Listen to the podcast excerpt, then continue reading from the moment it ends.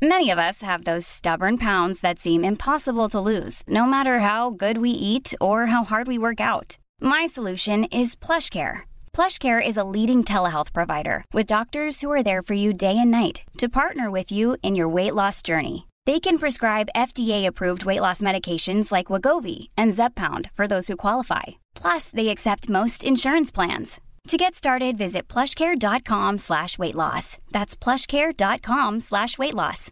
One size fits all seemed like a good idea for clothes. Nice dress. Uh, it's a it's a t-shirt.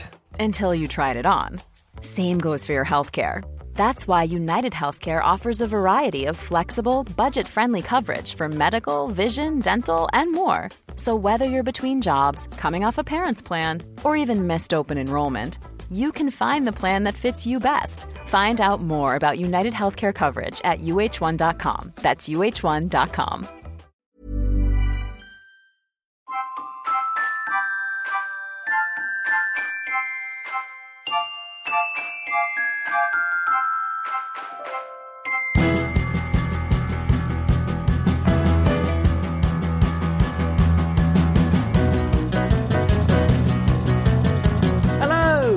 Hello.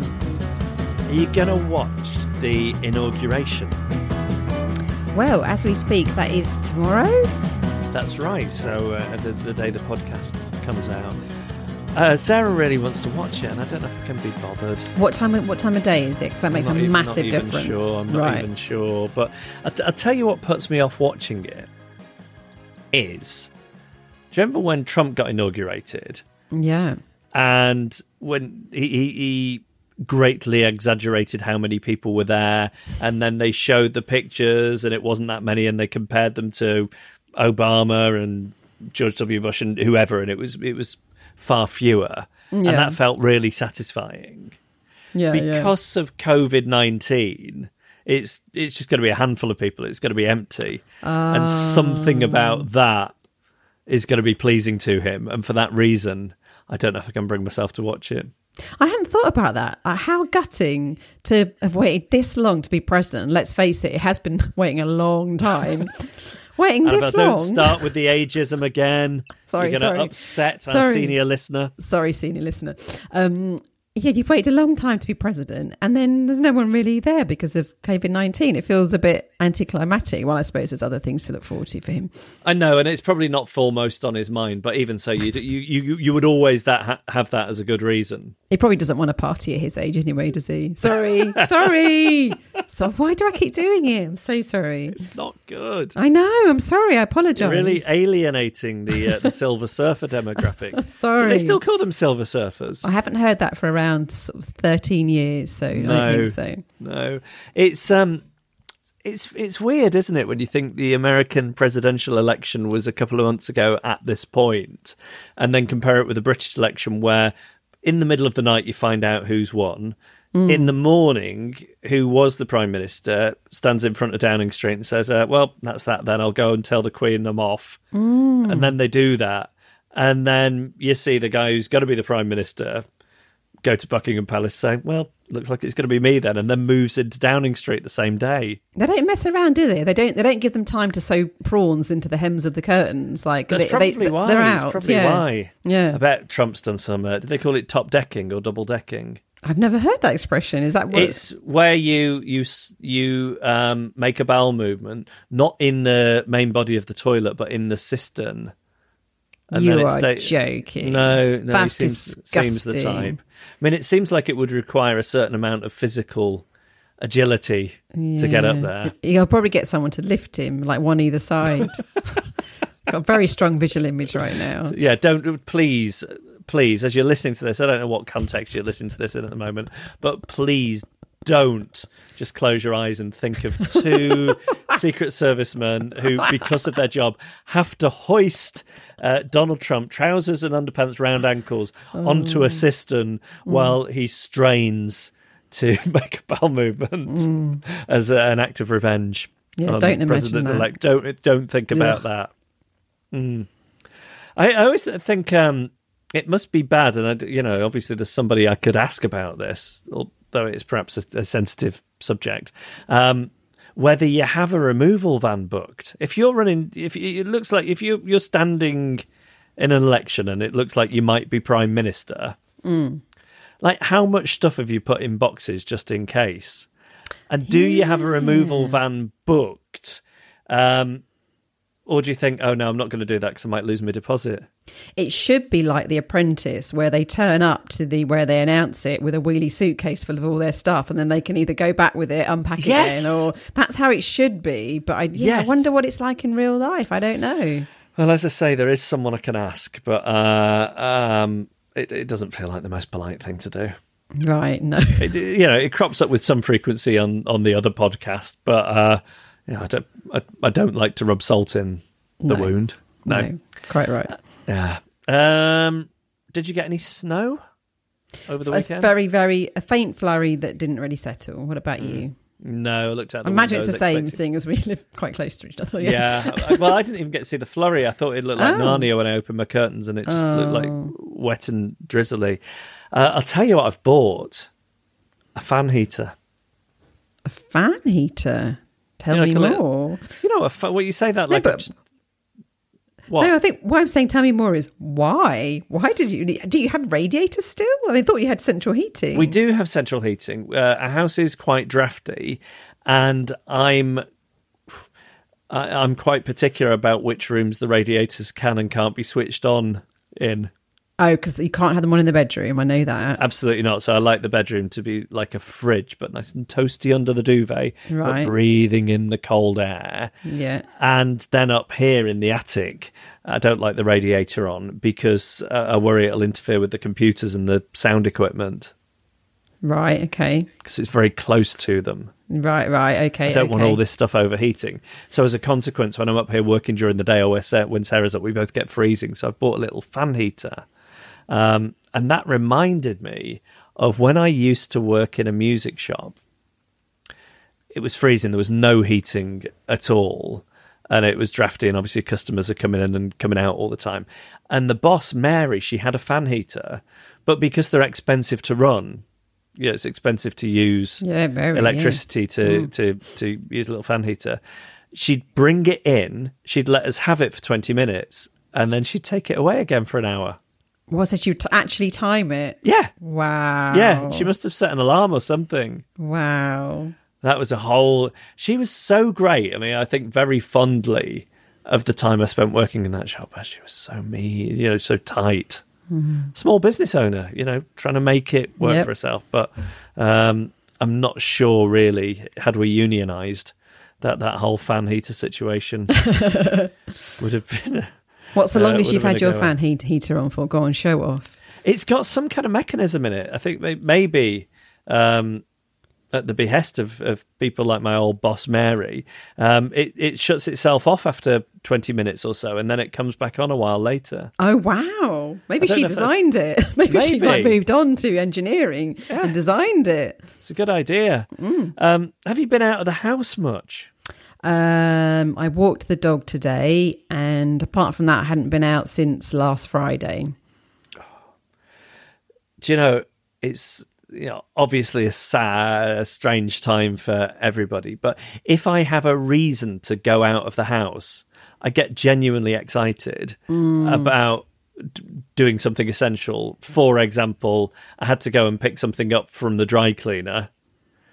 Not that I've had to have anything dry cleaned for a cool business appointment, but one of my son's jumpers was being mended and just it was exciting to get to go and pick something up from the dry cleaner whereas in normal real life you just oh god i've got to go to the mm. dry cleaner so you keep mm. putting it off and putting it off and putting it off. I had to post something the other week. It's like yeah i get to go to the post box Last lockdown, I had a smear test, and honestly, it was beyond thrilling. It was beyond thrilling. I think I put perfume on, like I was so excited.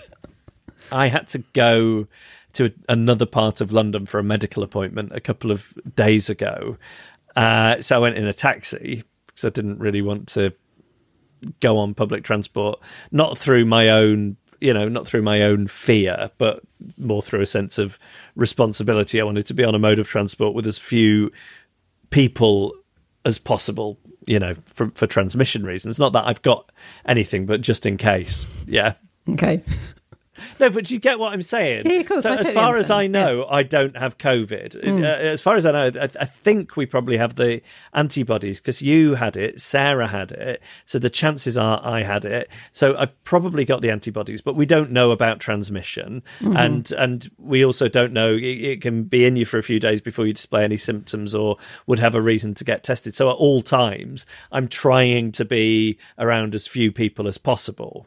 Do you see what I mean? Yeah, yeah, yeah, So that. I'm not potentially infecting as uh, uh, people. Um, and a taxi kind of feels like the best way of doing that because it's one other person and there's a plastic screen between you apart from the little hole where you put your change. Yeah, yeah. Um, anyway, why do I mention this? Oh, yes, I had to go to another part of London for a medical appointment, but I made a point of both on the way there and the way back picking up my phone and ringing somebody and saying very early in the phone call, oh yeah, I'm just in a taxi at the moment. I've been for a medical appointment, just so that the taxi driver didn't think I was making a non-essential journey. Something frivolous. Yes, yeah. yeah, exactly that. I um, I, I've I've accidentally met some people outside the last two days. Oh. There's a little park near us. I took my son to it yesterday, and uh, two other kids from his school and their mums were there. So it's bumped into them and had a little chat with them, and then, then I left. And then I went back today, and they were there again. And I was worrying that anybody looking out of their window would think this looked prearranged. Oh, because there they are again. Yes. Yeah, yeah. Whereas you know me, I wouldn't even say, "Oh, will you be here tomorrow?" Because actually, you know, anything I can do to avoid interaction. And I want to be clear here: these these people are very nice, but it has occurred to me that my son's in the reception of primary school. We've got years and years of small talk, and I need to very carefully, very carefully, you know, drip feed it over those years. I think.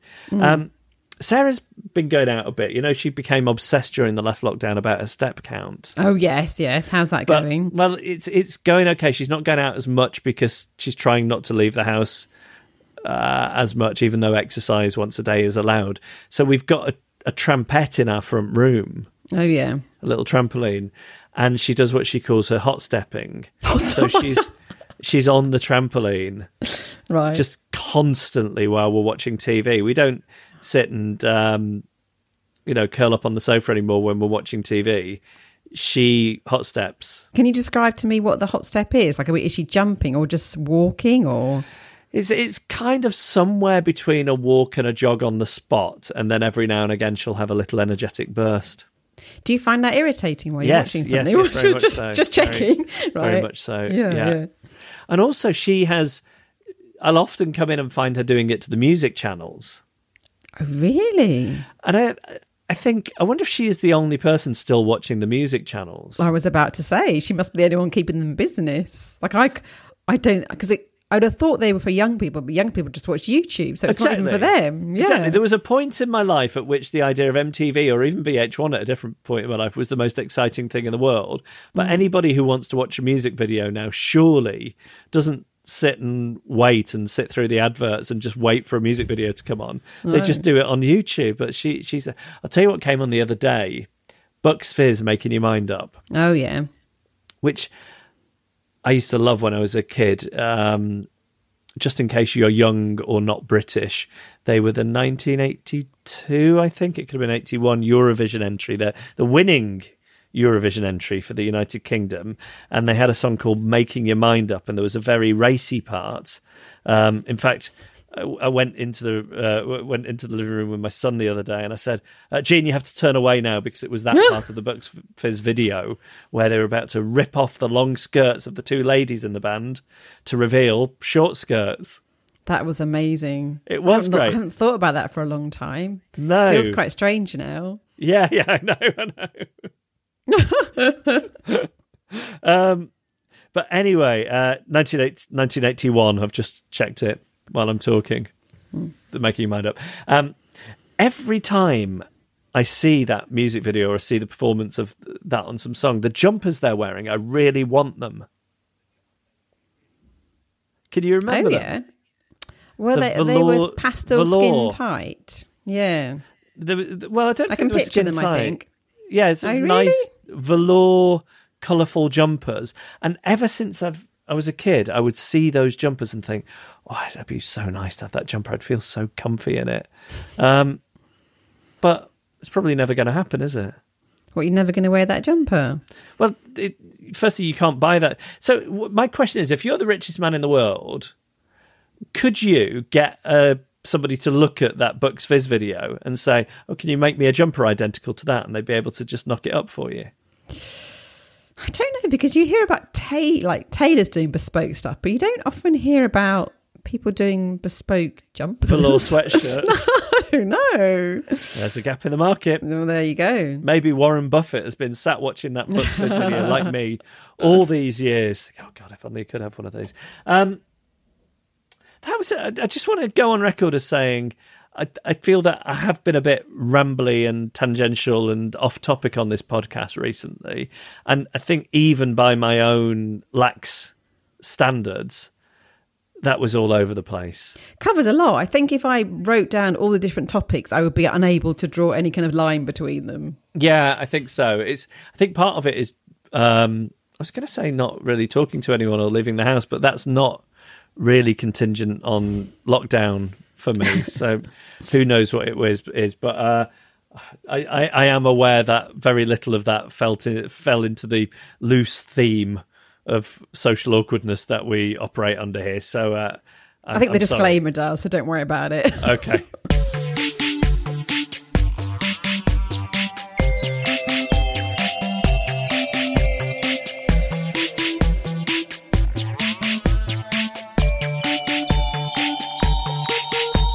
Right, Annabelle, correspondence from Drifters. Okay, first one is from Larissa. For the past 20 years, I have worked for a pharmaceutical company as a sales representative, first working in primary care, so my customers would be predominantly GPs and practice nurses.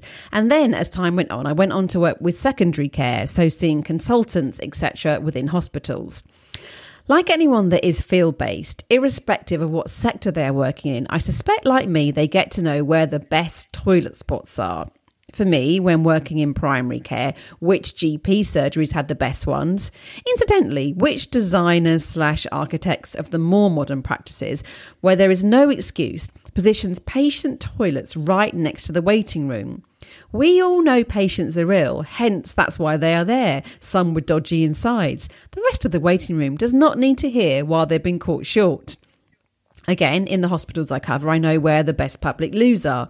Top tip for an, unexpected number two unless you have to, never use the toilets in the main entrance. There will be others dotted not too far away with much less footfall travelling through. Ooh. Yeah. My story goes back a number of years when I'd been asked by a consultant to see his colleague early one morning at a smaller community hospital linked to the main hospital that I'd never visited before. It was about two hour drive for me to get there, and about an hour and a half into the journey, I started to experience that strange, gripey stomach ache. You know the one, the gripey stomach ache that isn't really going to go away, only get worse after an increasingly more urgent gnawing feeling developing in my stomach, and by now getting more and more frantic, I arrive at the community hospital. I have to admit, it had got to the stage where even moving from my seated position in the car was a gamble, as once you stand up, in my mind, gravity, etc., comes into play. Not knowing the layout of the hospital, I made my way at top speed, buttocks clenched, to the reception to ask where the toilets were. Just to your right, came the reply. Of course they were. I saw, as I located them, that as this was a small hospital, they thought there was no need to have either male or female toilets, or indeed multiples. There were just two separate toilets, those single rooms that double up as unisex slash disabled loo all in one. One was out of order, the other was empty. Great. I went in, only to be greeted by that kind of mashed up paper lying in the bowl that looked like someone had tried to flush but hadn't disappeared down the U bend. I didn't really care. I just needed to drop the children off at the pool.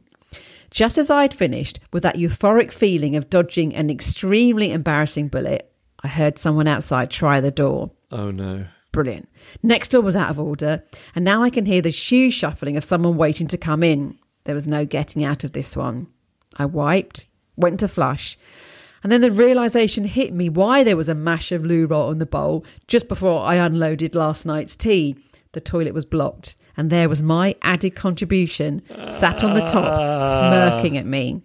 The person was outside. I was inside. He was waiting to come in. I knew I couldn't sit it out, so I put on my best disgusted face, opened the door, and told the man, nothing to do with me. It was like that before I arrived. After the stress of the last hour, I went to find the small cafeteria, have a cup of coffee, and plan my call for my meeting with the consultant specialist registrar. At the allotted time, I got up, went and found outpatients where his morning clinic was, and spoke to the nurse to let him know I had arrived and sat down to wait for my appointment.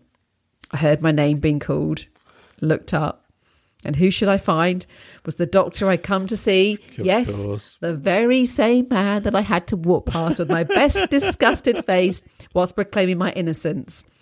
Needless to say, not one of the best calls I've ever had, as all I could think about was what was what confronted this doctor when he went in after me. On the upside, he's a doctor. Surely he's seen worse. Maybe not. It's the, it's one of the lowest moments of human existence when you are forced into a situation where you have to go on uh, go to the toilet on top of somebody else's. Oh, horrendous. Horren- horrendous. It really It's so degrading. it is. It is. so degrading. I, I think I need to move on because I, I don't want to think about it. Okay, okay. Sorry, everyone. Okay, Alec Lodge. I had an horrendous experience last week that I wanted to share with you. It's a kind of thing that I could stew upon for years and probably will, but I thought I'd talk about it now. Little bit of background. I'm a lorry driver for a large international courier company taking passengers from the airport to the courier stations. Once a week or so, I also have to go to another central hub where I just swap the trailer rather than unload. It's a busy depot, so I pop into the office, find out which loading bay I need to get the trailer from, and get out as quickly as possible. On the night in question, I went into the office and tried to catch the eye of someone I knew. As mentioned above, I'm not a regular, but before I could, someone I'd never seen before came to the counter. Yes, can I help you? He said with a very thick accent, probably Spanish or Italian, but I couldn't be sure. Hiya, I said, I'm from Stansted. Have you got a trailer ready for me? He replied, or so I thought, bacon. I was very confused. Clearly, he's new and must have got mixed up. Uh, Stansted, I said. This time he said, or so I thought, Beckton. This confused me even further, as we have a depot at Beckton, but I wasn't going there. No, Stansted, I said. He leant forward, putting his face through the gap at the bottom of the COVID screen, probably breaking all the rules and regulations, and said very slowly, whilst visually suppressing his accent, Bay 10. Someone was also shouting across the back of the office, Bay 10. He said Bay 10. Oh, I felt mortified. I apologised profusely and left. They were too busy for any more of my nonsense. The guys seemed fine about it, but it's been going through my head all week. I couldn't use the old pretend to hear a nod trick, the classic, as I needed information from this person. Even worse, I'll be heading back there this week, so wish me luck. Oh, excruciating. Yeah. Um, please share your excruciating stories with us. We are hello at adriftpodcast.com. Annabelle, Yes. you're going to give us another way in which you're not a fully functioning adult. Yeah, so we're going back once more to my year of living in Poland because my life is totally empty now. It wasn't even my turn to go to the supermarket this week. I did see a black swan though. So that was quite exciting. Yeah, I saw a black swan. But that's a real Black Swan moment. It was it was a real black swan moment. So that was quite a highlight, but there's not much to say apart from I saw it. Like nothing really Where was it? happened. It was in our local pond. And it wasn't, you know, uh, a, a regular swan that had somehow become discoloured. No, no, I think I could tell the difference. Yeah, Okay. yeah, and also it's been in the local news, so I can confirm it. I didn't get it wrong because I know that I've got bird names wrong before, and someone would say, "It "Wasn't a black swan? It was a cormorant or something." No, it it really was a black swan. That's so exciting. It was it was quite exciting actually. It was. It's very unusual to see a black swan. And five What- minutes before that, I saw a muntjac deer It's quite, it was a, quite quite the uh, five minutes. Oh, you're not so interested in the muntjac deer. No, Okay. no, but Black Swan is is uh, an ex- extremely rare and surprising thing. Yeah, it's, and it's, Famous, I find interesting it's just to on it's just on its own. Didn't Mm. come with a friend, and I, I guess it will leave soon. And where will it go next? It's very interesting. to surprise someone else. What is this hyper local news media that you're consuming? Where you said it had been in the local news. What- what is the ecosystem that Snaresbrook has for this I'm- kind of story to circulate? I'm signed up to a like a newsletter, a local newsletter, Okay, and it was um, referenced on there. nice. Anyway, so I've spoken before about when I lived in Poland and some of the most notable moments of it, the times I embarrassed myself badly, and also when I was in charge of teaching some of the Polish army English in preparation for them joining the EU. But I've not spoken about the general everyday stuff and the general awkwardness. I was there in 1998, and the country had been part of the USSR and closed off to the rest of the world until 1989, which is a whole 10 years. But the town I lived in didn't get its first McDonald's until the year before I arrived. And on the first day it opened, there was a mile long queue to get in. So, although when I arrived, Poland had been independent for 10 years, things had moved like a bit slowly, and it wasn't uncommon for me to go to the supermarket, and suddenly it was like tin tomatoes didn't exist anymore, and they wouldn't reappear until a few months later. It was a bit like the first lockdown, really, Right. with flour and things like that. Yeah. Other signs that they were shut off from the rest of the world were that they were there were very little signs of any other culture anywhere, apart from one place, an Indian restaurant, which I went to once. I ordered a vegetable curry. From memory, the menu was just vegetable curry, chicken curry, or lamb curry with rice. And for the vegetable curry, it was like they'd got a bag of cheap frozen vegetables, boiled them for three hours, and then very lightly dusted some out of date mild curry powder over the top. It was hmm. extremely bad, and we were the only ones in there.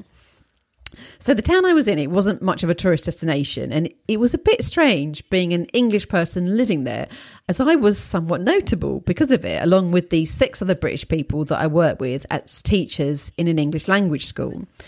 The owner, though, was Polish, Magda. She was quite a character. She'd got pregnant quite young, around 18, and had been forced to marry the father of the baby. And she was so unhappy about this that she cried hysterically throughout the whole wedding, from walking oh. down the aisle until walking out.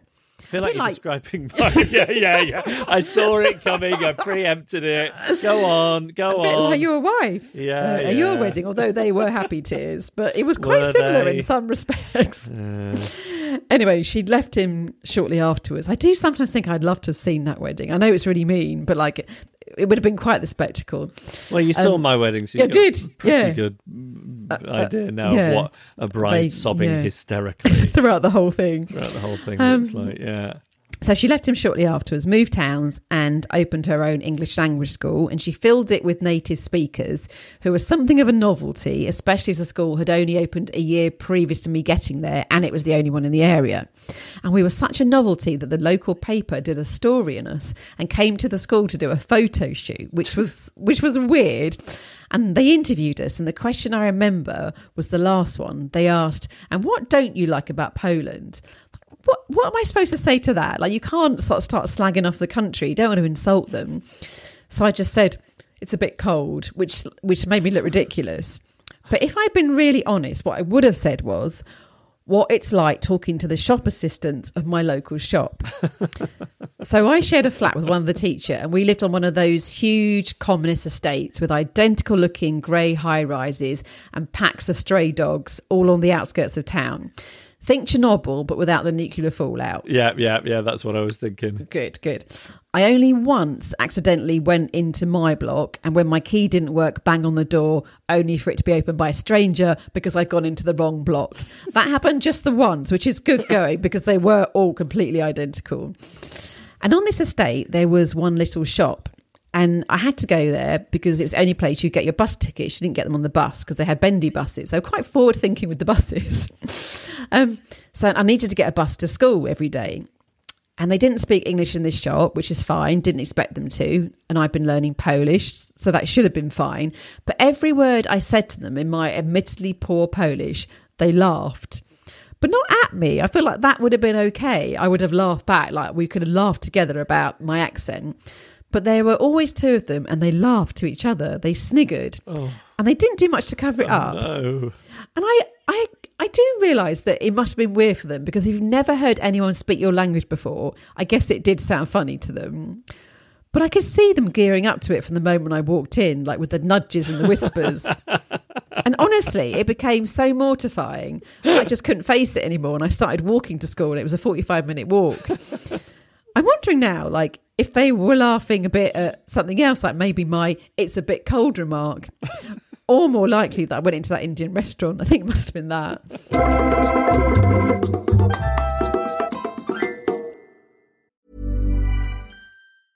Ryan Reynolds here from Mint Mobile. With the price of just about everything going up during inflation, we thought we'd bring our prices down. So to help us, we brought in a reverse auctioneer, which is apparently a thing. Mint Mobile unlimited premium wireless. Ready to get 30, 30, bit to get 30, bit to get 20, 20, 20, bit to get 20, 20, bit to get 15, 15, 15, 15 just 15 bucks a month. So, Give it a try at mintmobile.com slash switch. $45 upfront for three months plus taxes and fees. Promo rate for new customers for limited time. Unlimited more than 40 gigabytes per month. Slows. Full terms at mintmobile.com.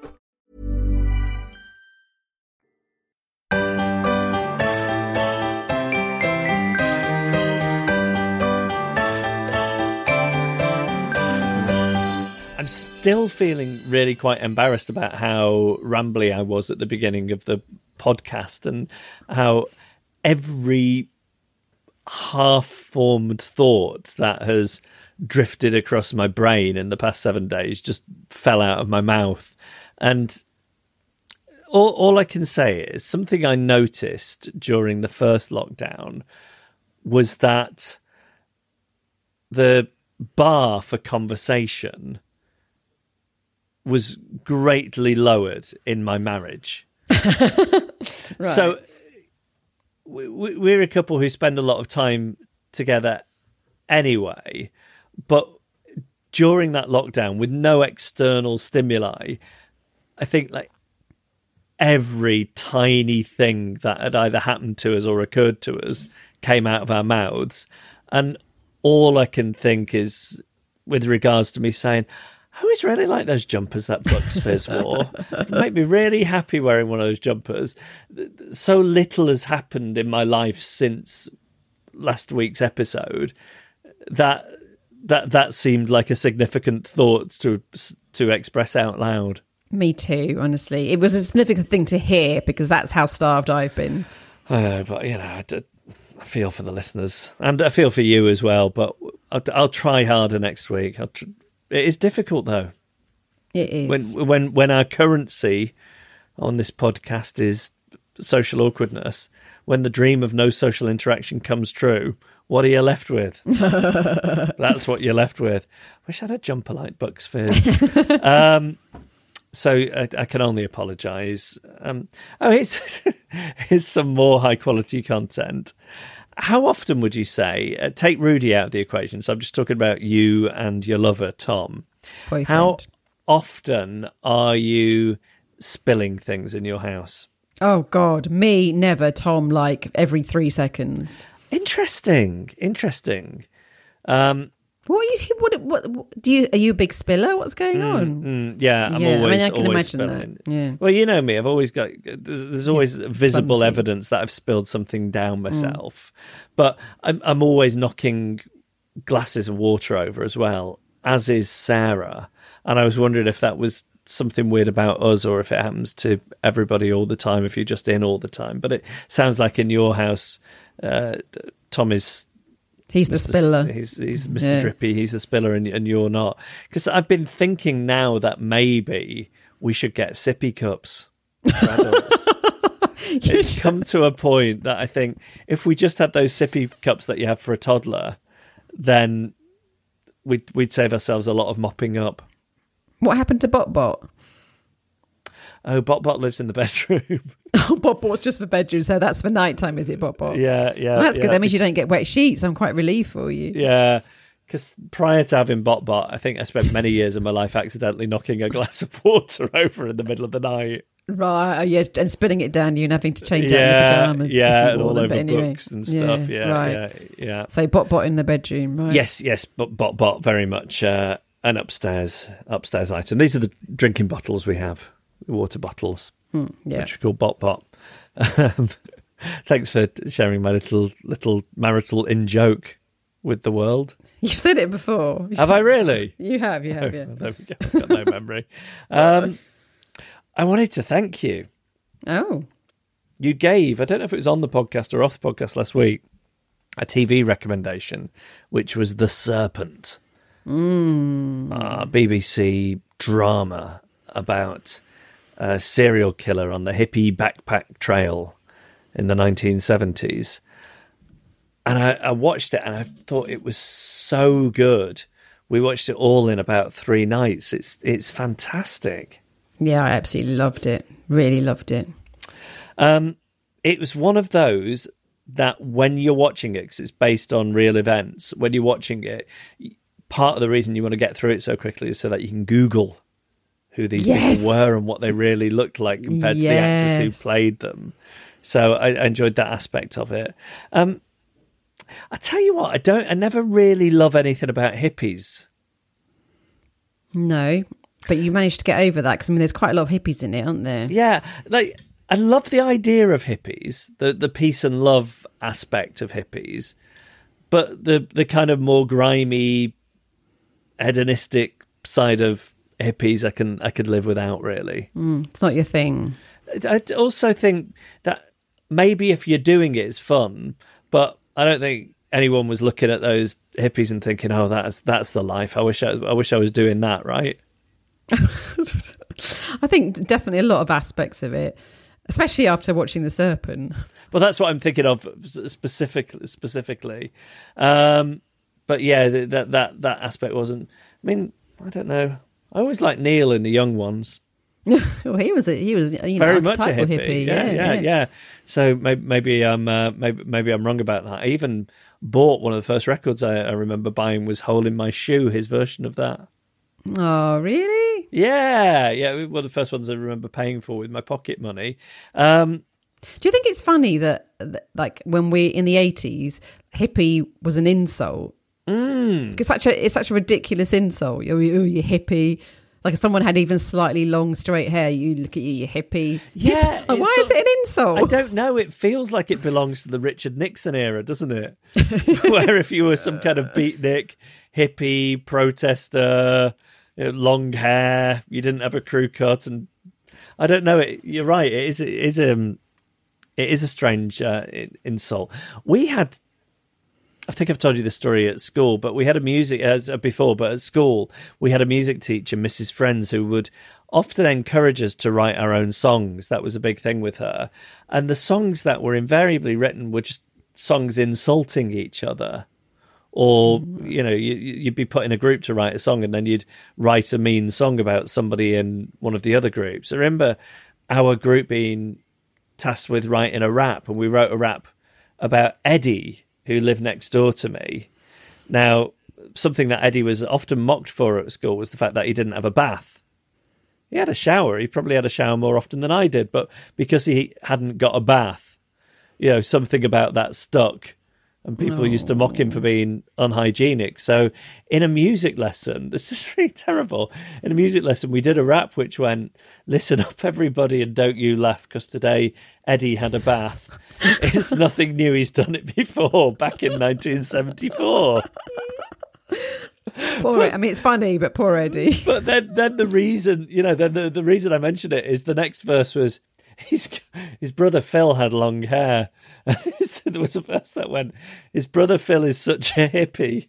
From the grease in his hair, you could run a chippy. these are good lyrics. I'm sorry. I know it's me, but these are good lyrics. What what's really weird to me is thinking that we get good marks for this off the teacher. Oh, really? Oh, that's Yeah. weird. Yeah, that is I know, weird. I know. And once again, hippie being an insult. So weird. It was so feral our school when I think about it. Anyway, I really loved The Serpent. I thought it was great television, so bingeable. Um, aside from all the grubby hippie hedonism, um, it, it, you know, it was a, the, the the costumes I thought were a joy to watch. Oh, you just felt like the costume designer just had a ball dressing Jenna Coleman, Oh, I loved her especially. yeah. Um, I, I tell you, who I couldn't be doing with Go on. Remy. Oh, really? Why didn't you like. Remy? you Really did hated it. Remy, Well, yeah. there's nothing to hate. Stop it yeah, now. there was a the point at which the, the, the you know the the without giving too much away, the good guys had, had settled into some kind of gang or team, and every time it Remy was in that team, I think you don't you don't deserve a place on that team. All those people are great except for you, Remy. No. Why did you turn against Remy? Don't know. Sarah felt the same way about him. We both really hated him. Yeah. Really hated Yeah, out, of, out of all the despicable Despised him. characters. No, honestly, if the um, if if the the killer could have walked free, but Chemi could, Remy could have No, been, yeah, no. yeah, didn't like him at all. Um, why did you love Remy? Why, what's, why are you such an apologist for Remy? Because I felt there was there was nothing to like or dislike about. No, he was a very, very- very, much a secondary Very character. annoying. Very annoying. Right, Almost okay. ruinous. like what Nadine saw in him. Nadine was amazing. Yeah, truly. All of all of them were on the on the good team.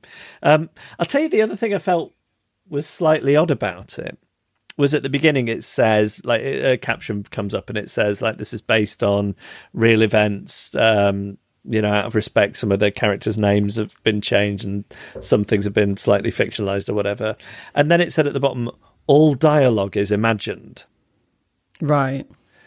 And I thought, what have you ever watched on television where the dialogue isn't imagined? Apart from the documentary, and even then it's heavily Yeah. manipulated. Yeah, yeah. Like anything that is, no, nobody is going through transcripts of something that happened, and just otherwise there'd be no such thing as a playwright. Yeah, they they didn't really need to say that, did they? No, it's such a strange thing to say because even if you are writing a story from your own life, to some extent the dialogue is imagined because it's never word for word what was said Unless at the time. Unless um, Remy had a dictaphone the whole time. That and wouldn't was like, surprise me. and they didn't want to give him the satisfaction of using his dictaphone tape. I can completely understand that. Anyway, Remy. um, I really enjoyed it. That's the the Serpent, uh, which Annabel recommended last week to me, and maybe on the I'm podcast re- as well. I, I'm, uh, I can recommend the book as well, the book that it's based on, uh, which is the kind of the, the real sort of true story. Like it, it is very loosely based on the true story. oh, really? Um, yeah, yeah. There's a lot of things that aren't quite right, but yeah, I'm reading the book now, and you get like the history of the main character and is, his is the di- childhood is the and- dialogue imagined? It is imagined, yeah. Do you not? I'd, I'd, I'd find it very difficult, I think, to read a true story of something that I just watched the fictional version of. oh, but when when you're obsessed as I am, it's Yeah. um, very satisfying. Yeah, okay, okay. Well, I won't be reading that, but I'm glad that you're having a nice time. A Um, lovely time, thanks. And then Call My Agent starts again. The new series of that's back on Thursday, which is basically, I feel like I've been killing time since Christmas, just waiting for Call My Agent to come back, which is a French TV show set in a, a theatrical agency, and it's just great. And I think you you've just started on that, haven't you? Yeah, we've just finished episode two. It's really good. Yeah, You're on for a treat. In for a Yeah. treat. it's on Netflix, isn't it? Does it make you wish you paid more attention in French at school? Uh, no, because there's subtitles. Oh so yeah, yeah. right. Oh, can you switch subtitles on? I've really liked it, despite not understanding most of most of what they say. Hmm. Oh, here's the thing about the Serpent. Then, just while we're on that, so hmm. it's it's a British production, uh, but the the characters are predominantly um, French or Dutch. The main characters, or, or hmm. French speaking or Dutch. So sometimes the French speak characters speak to each other in French, but more often than not, it's in English with a French accent. And then the Dutch characters only ever speak to each other in Dutch, apart from when it's his boss who, uh, sorry, in English, apart from when it's his boss who once or twice speaks Dutch. What do you think is going on from a creative, artistic point of view that every now and again they'll drift into another language for seemingly no reason? Yeah, you think they should just pick one and stick with it, and it'd be easier just to pick with English because we're kind of used to sort of seeing like Chernobyl we watched, didn't we? And that was all just accents and yeah. Hello, hello. Yeah. And you could Wh- even tell when they- somebody couldn't speak French very well when he'd say, "I was pissing by the cafe this morning." you could you could do that to show that somebody's French isn't that good. I would guess they would think because it was quite an international community, there probably was a lot of using English as a sort of a universal language. Not but when- I agree that there are it's when situations French where characters yeah, are speaking to each other or when the Dutch Yeah. characters speak. It's really weird. it was weird. Yeah, Because and and it, and the fact that they would occasionally drift into French just because Mm. it gave a certain dramatic heft to a scene or something. yeah. I also wondered how good is Jenna Coleman's French when she was saying those lines on set? Is that what we're hearing, or did she go back into a recording studio and, and dub the French lines on perfectly afterwards? Oh, I don't know. Because that's something that fascinates me. Here we go with every single thought that's ever crossed my mind, and well, during lockdown, spilling out of my mouth on the podcast. But something I've become really obsessed with is how much of the dialogue you see in any given TV show or uh, film was recorded as they were acting it versus was done in a recording studio afterwards in something they called ADR. That must really spoil your enjoyment of so many things. If, if that's what you're thinking about, that's horrible. A friend of mine is a director, and I, I asked him about it, and you know there are all these reasons why sometimes he says where possible you're trying to get the dialogue as it was captured, but there are all hmm. manner of reasons why you know if somebody clump stamps their foot or if there's some noise or if it wasn't picked up properly, it has to be done again in the studio. But he says if you ever see an entire line of dialogue delivered from the point of view of the back of the character's head, it's definitely dubbed. Ah, really? So there's Okay. there's one to look out for.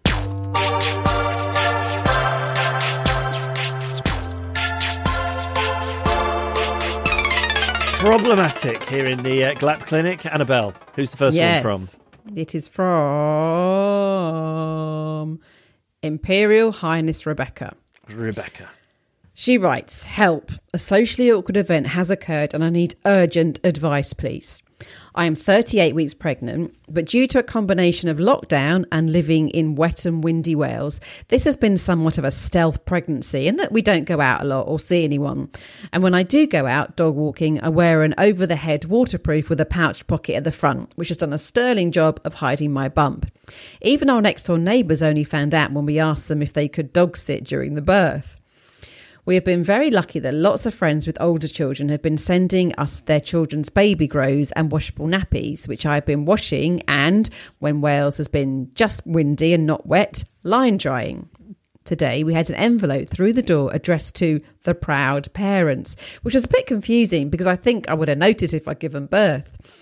The card said, Congratulations on the birth of your new baby, and came with the message. It wasn't until we saw the little clothes on the line that I put two and two together. And it came from John and Jane, who are five doors down, who we only really know to wave at. What do we do? We don't have a baby yet. What do we do if we see them and I'm still pregnant? What if they see us out walking the dog with no baby? Should I just stay inside until it's born and foist all dog walking onto my husband? Not a drifter and thus more able to cope.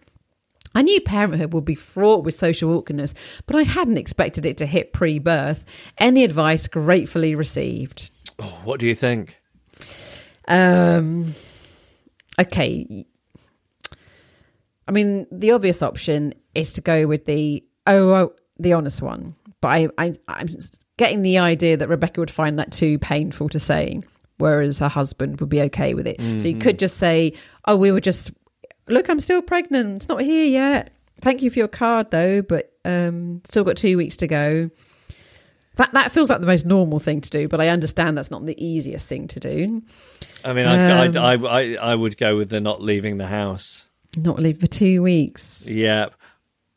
Yeah, or pretending that you'd had the baby and it wasn't with you and uh, you were struggling to lose the baby weight. But you you would rather admit that you'd left the baby home alone, a newborn baby Yeah. home alone, Yeah. than admit Yeah. that they sent a card a few days early, a few weeks early. Yes, yes, yes. Okay, well that's it's your choice to make, Rebecca. I'll leave it with you. But- And the only other option is yeah, don't go out. Yeah. Three three options there. I'm sure I think the not going out is is is quite easy at the moment, isn't it? Yeah. Yeah, you don't want to be going out in this weather anyway, do you? Not with Stay home, protect the. Stay NHS, save home. lives, save Yeah, lives. exactly. I said save limes then. Save lives. That's a new one. Save lives. save lives. okay. Right then, this is from Dame Laura. I completely agree. This goes back to a parcel one for recently. I completely agree that it's the responsibility of the parcel recipient to collect a parcel left with a neighbour as soon as possible. Yes. But before Christmas, I found myself in a predicament where I was left a card that said a parcel was with a neighbour, but it didn't say which one. Thankfully, on this occasion, I was saved by the new COVID protocol of couriers taking a photo of parcels on a doorstep rather than requesting signatures. And I realised the next day that on the courier's app, I could see a photo showing the neighbour's porch tiles and doormats. I was able to locate it that way. Good detective work. If this hadn't been an option, what would have been the correct thing to do? Knock on several doors and ask if they had it. We live on a long street of terrace houses, so that would have been a lot of social interactions or wait until the neighbour got fed up of it in their hallway and brought it round, hoping that they didn't just leave it outside so that I get the chance to apologise and explain.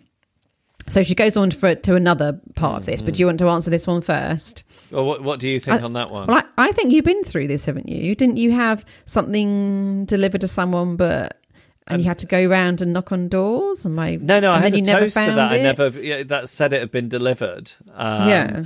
and it was one of where, where they were able to pinpoint it to you know there was.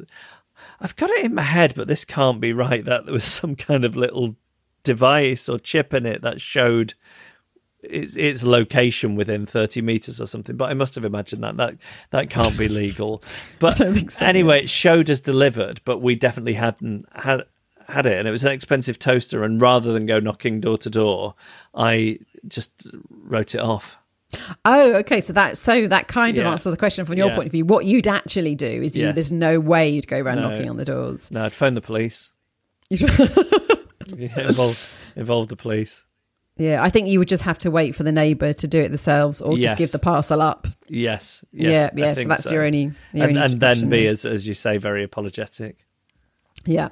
Okay, the second part of this is relatedly, we have been receiving a lot of parcels recently as we are preparing for a new arrival and have been minimising shopping trips for a while, even when the shops are open.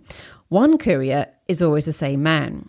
I'd say it's a while since I've gone a whole week without seeing him, and sometimes he's been at our door three days a week. My boyfriend, who is not a quintessential drifter, thinks that the volume of parcels is getting embarrassing, and in particular will not answer the door if the courier is here to collect a parcel being returned. Mm. I, on the other hand, usually feel shame easily. For example, I would be embarrassed to re enter a shop if I forgot to buy something the first time. yes But I hadn't really felt bothered by the parcel frequency. The courier is friendly and I see he's parked on the street most days anyway, so it's not like he's coming out of his way just to us. Also, when I've apologised for how many parcels he's occasionally had to carry to our door all at once, he said that multiple parcels on the same visit, which are to or from different retailers, makes him happy as it's ticking off several jobs at one address. So I was thinking we might even be his favourite house. Is receiving or returning too many parcels something else I should be anxious about? I, I think this is a very good one. I- know that feeling of like, oh God, what what are they going to think of us? Yes, yes, yes, yeah, yeah. I would. Um, I'd, I'd, I think I'd feel exactly the same way, um, especially with the returning. Even though the returning is is no fault of your own, it, it, it's it's this idea that other people think you're living some kind of extravagant life. But you know what? That courier is not thinking that.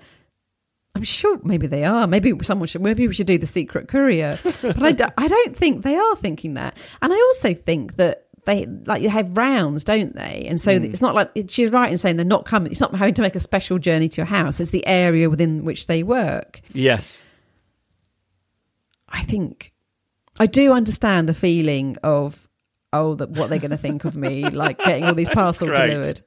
But also because you, we, we're pregnant as well, I feel like you've got a great excuse.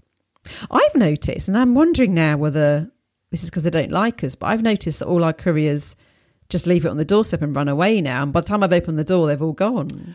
oh yeah, that's true. I, th- I think it's more a COVID thing, isn't it? Yeah. Oh, yeah. Right. Yeah. Yeah, so- of course. Yeah. Yeah. Because I was thinking, I actually come to think of it, I've not seen them for a while. What's going on? But yeah, you're right. And also probably because they were inundated with parcels, it's probably a speed thing as well. It's also it's, it's not just the the sort of look at you with your extravagant life. It's it's something about somebody bringing something to you. Yeah. Feeling like they're your servant. Yes. Ugh. Yeah. It's horrible. Is there is there a way round it? Like, for example, once you've got the big bulk of these deliveries done, for example, when the baby arrives, could you maybe give him a box of Quality Street? Yeah, or miniature heroes. Min- Miniature Heroes. Yeah, okay. It's just a small suggestion. All sorted. Take it or leave it.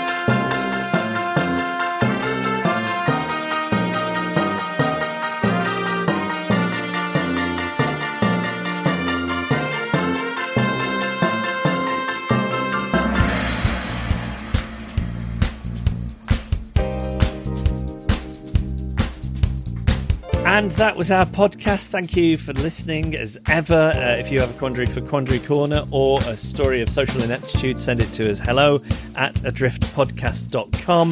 Um, thanks to Man in the Echo for the backing music and to Emily Harrison for the incidental music, Kim Rainey for the artwork, and Carla Gowlett for the photos. And uh, my, my quotes that I will finish with from this week's episode that I enjoyed enormously was uh, nothing to do with me. It was like that when I arrived.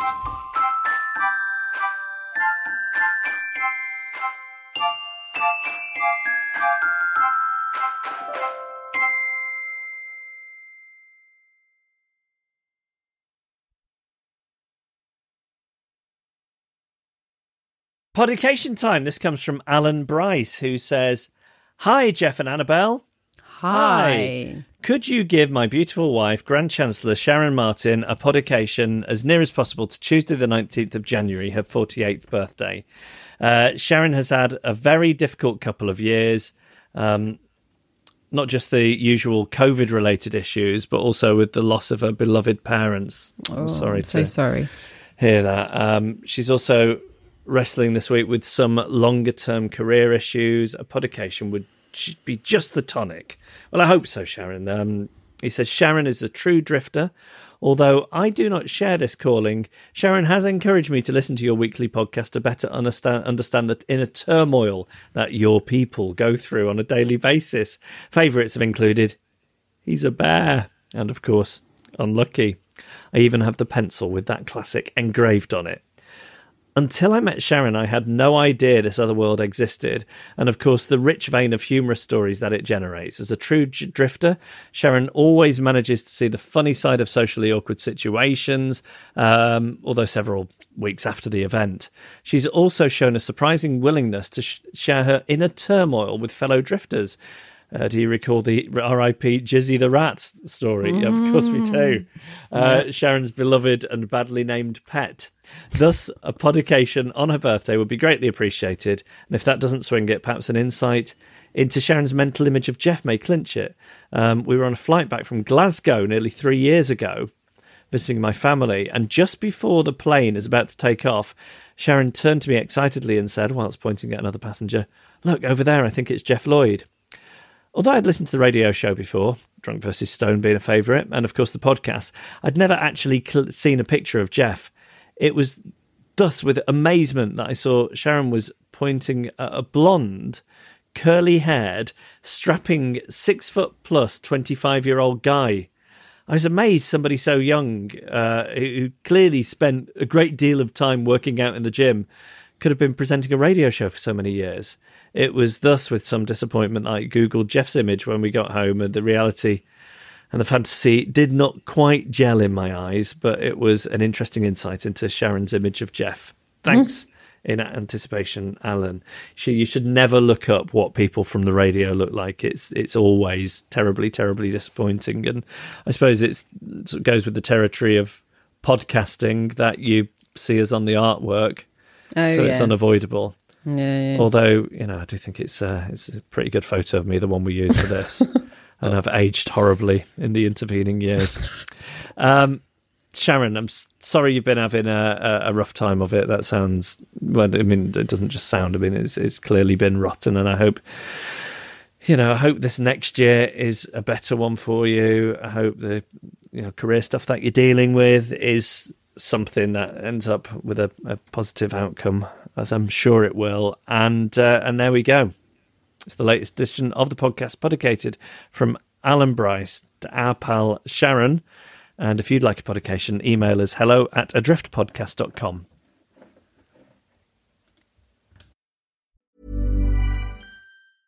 Even when we're on a budget, we still deserve nice things.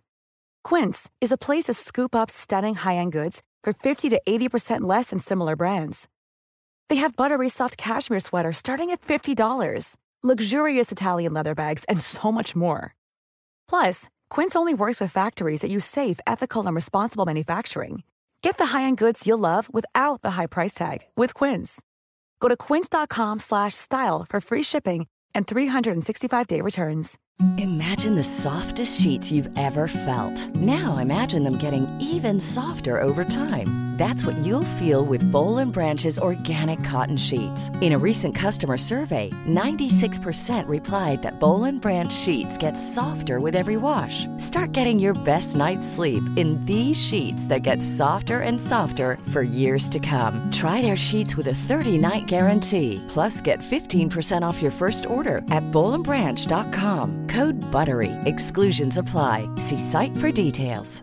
Hey y'all, Darius Rucker here. You know, a lot of people ask me, what inspires your music? And one of the big things is a strong sense of place. That's why I love my home state of South Carolina and want to share the awesome things it has to offer. From the beautiful mountains down to the sunny coast, it's got it all. Not to mention two of my personal favorites great golf and amazing food. Come see why I love this place. Visit discoversouthcarolina.com.